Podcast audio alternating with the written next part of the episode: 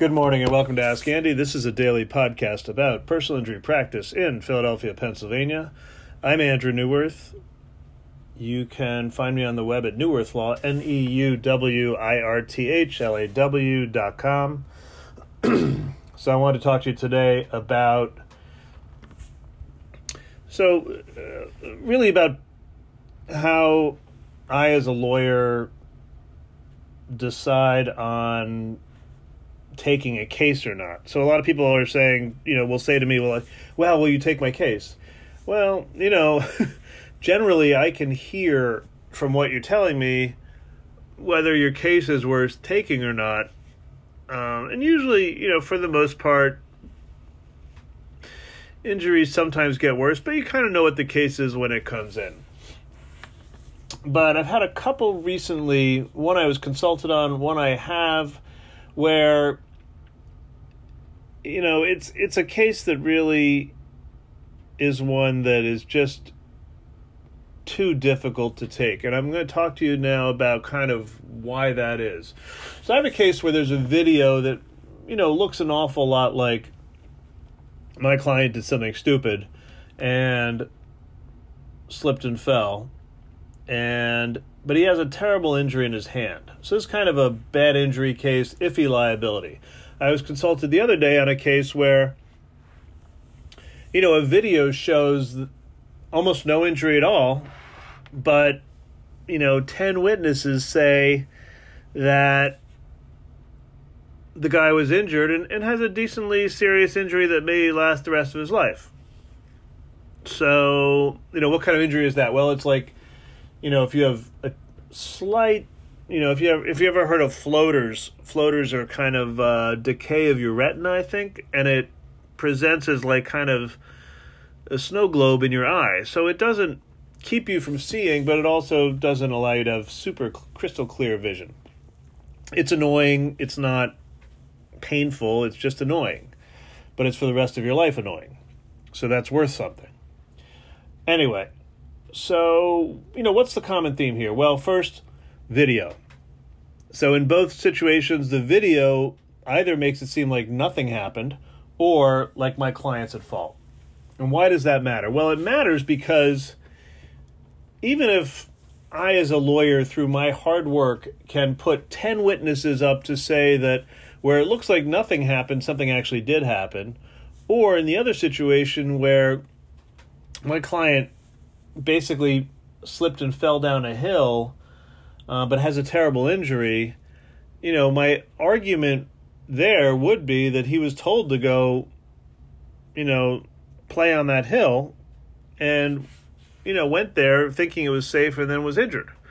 So in both these situations, the common theme is that you got this video that, you know, basically either undermines what your client is saying or presents a picture that's really not 100% accurate so why take that case or not take that case is the decision. Well, I think in both situations, my decision should be to not take the case. And why is that? You know, sort of the question for you is would you take the case? You know, is it the right thing to do to take a case? Well, yeah, was the person hurt in both situations? Yeah, the person was hurt in both situations you know, in the slip and fall case, the guy has a really bad hand injury that, you know, needs surgery and, you know, $50,000 in medical bills, all this stuff. So both these cases are real injury cases and kind of hard to prove negligence. But the issue for me is do you want to, or do I want to walk into a courtroom at the end of the case when the defense lawyer is saying, I'm not paying you nothing on this? And try and prove to a jury of, you know, everyday people that what they see on the video is not accurate or is not the whole picture. So, you know, can you do that? Yes. Do you want to spend a tremendous amount of time, effort, and money trying to prove a case where you know, you're kind of behind the eight ball from the get go. And I think the answer as a business person and as a lawyer who does this on a regular basis is no, you don't want to do that. Like, it's not good for business. because you're going to spend all this time and effort and you know you're kind of starting behind the eight ball and even if a jury thinks that your guy is telling the truth and that the video is wrong there's still going to be some questions and they're still going to cut your verdict or your recovery down substantially to account for their not being sure about things so you know those are bad situations both for the client and for the lawyer. If it's bad business for the lawyer, you can pretty much think that it's not going to be a great recovery for the client. So, what do you do? Well, you can try and negotiate your way out of it, but you know, you got to tell the client like, "Look, this is the problem. Even if this is not what happened, this is the problem."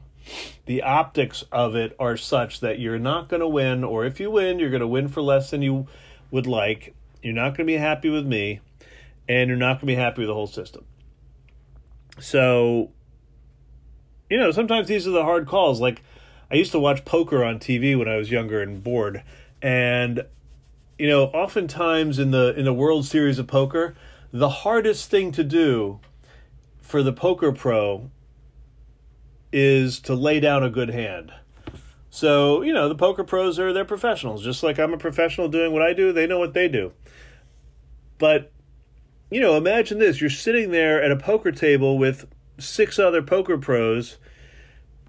One of the other pros at the table is intentionally or not suggesting he's got a bigger hand than you, and you're holding two kings.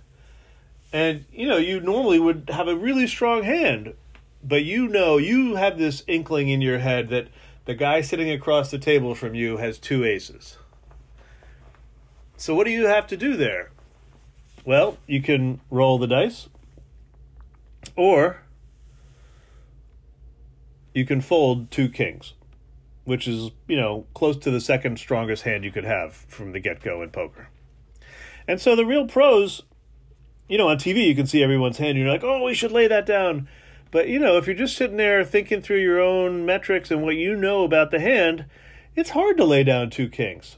So, look, but the difference between what poker does and what I do is I know what the hand is on the other side.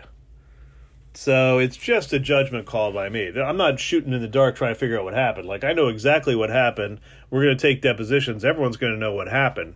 It's just a judgment call as to whether I'm right or wrong about the situation, about the, every case. I know what happened. So, unlike in poker, you know, the right decision to make is to lay the hand down or just tell the client, look, I, I don't think this is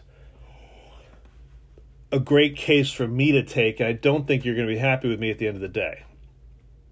There may be a better lawyer for you somewhere out there. There may be a hungrier lawyer. There may be someone who, you know, doesn't have a lot of cases and wants to take a shot at this. You know, I'm not telling the client I don't think you have a case. I'm just telling the client that I don't think you have a case that's going to make um, make it worth my time and resources. Like I've got other cases which are, you know, kind of cry out for a lot more time, money, and effort. Um, so, you know, that's my thinking on kind of the harder cases to deal with. But look, you know, I guess the other thing to to mention is, you know, those are kind of just big boy or big girl judgments. Like those are the judgments we make every day do I want to take this case where a person has a permanent injury or not? And that's the analysis we go through. And, you know, that's pretty much it. So, anyway, if you need me, like me on Facebook, find me on Facebook, go to the website, call me 215 259 3687. Um, that is about it. You can connect with me on LinkedIn or do whatever the heck you want to find me. I'm happy to talk to you. Give me a buzz. Andrew Neuwirth, I hold people accountable.